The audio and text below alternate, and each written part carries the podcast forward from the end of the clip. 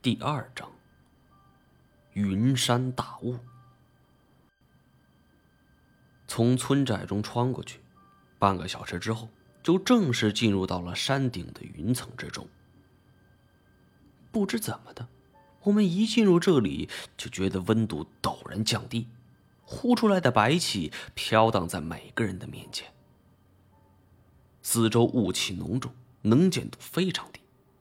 周围也没有任何一丝的杂音，只能听到我们这些人走路踩在落叶上的声音。不对，太闲示警。确实情况不对，周围死一般的沉寂。这在丛林之中几乎不可想象。即使现在处于清晨，但是鸟鸣声至少应该存在。可是照目前来看，我们甚至听不到任何的鸟鸣。大家跟紧了。我们三个排成一字纵队，谁也不敢掉以轻心。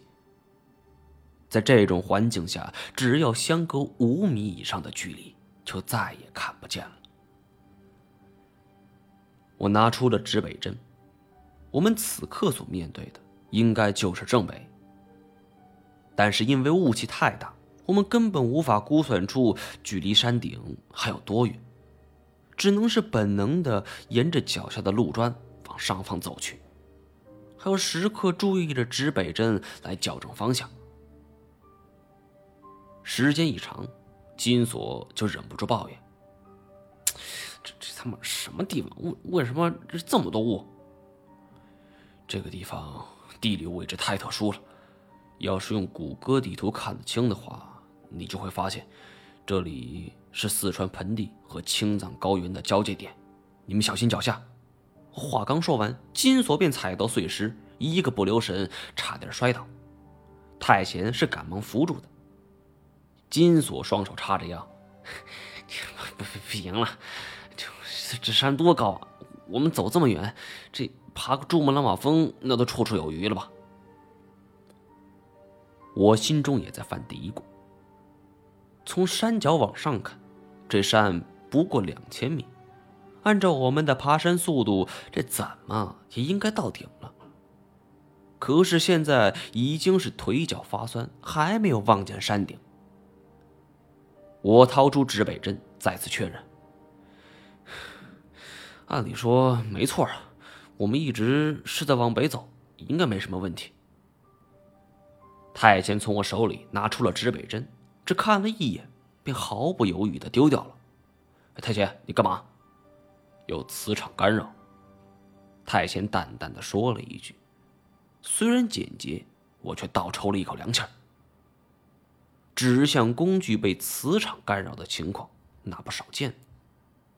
但是这里的磁场可以令指向工具悄无声息的转向，简直是匪夷所思。哎，你说会不会是虚有搞的鬼？我点点头，这种已经超出了自然能力的磁场，很明显就是人为的。我们已经在不知不觉间陷入了虚有的套中，也就是说，我们目前已经进入了虚有所布置的迷宫。想到此处，我竟然忍不住手脚发凉。我自诩丛林作业是我的专长，但是神不知鬼不觉就中了徐有的圈套，这种感觉太过诡异了。毛爷，来吧，该您了。金锁说的轻巧，我抬头四看，雾气笼罩，而且此处植被非常茂盛，根本分不清楚东南西北。这一次，当真是失算了。谁能想到山顶上，竟然会是如此的一番风光？沉吟良久，我走到一棵树前，摸着树皮。在丛林中，树皮光滑的一面是冲南的，粗糙一面则是冲北。金锁一听我如此说，总算打起点精神。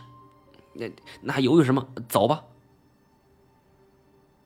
我们三个重新打起精神。沿着树干所指示的方向走去，但这一次好景不长，我发现我们竟然回到了原点。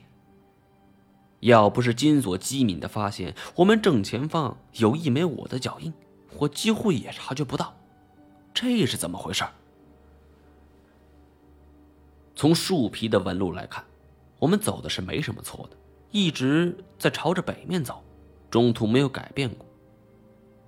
难道说，在我们前边有同样的一波人马走着，而这其中有一个人穿着跟我一样的鞋、一样的马吗？这无论如何都说不过去了。我沉吟苦思，始终想不出一个解决办法，更想不明白这到底是为什么。明明是沿着一个方向走的，怎么会出错呢？首先能肯定的是，我们这个方法是没错的。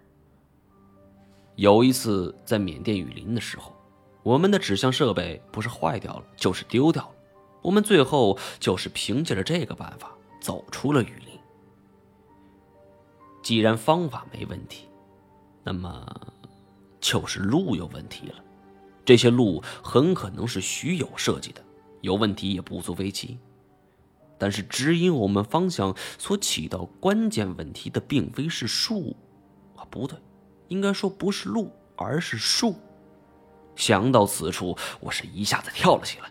疯狂的去刨临近一棵树的树根。见我如此疯狂，一言不发，金锁和太监也是情之有变，也来一起帮忙。我刨的并非是树木的树根，而是堆积在树根处的枯叶。把这枯叶全部清理到周围，便出现了一个篮球大小的空地。树根混着泥土，裸露出地面三分之一左右。此情此景，我恍然大悟，狠狠的捶了一下树干。毛爷，这树新栽的。的确，我根本没想到徐友会花费如此大的心思来布置这座迷宫。现在不得不说。他真是一个难得的高手，他把所有的情况全部算进去了，甚至我精通哪个方面，他也了如指掌。他知道我们指向设备失灵，在雾气笼罩下一定会辨别树干。我正在懊悔之间，不知如何是好的时候，金锁晃了晃我的胳膊，指着远方：“毛爷。”那，那是鬼火吗？本集播讲完毕，感谢您的收听。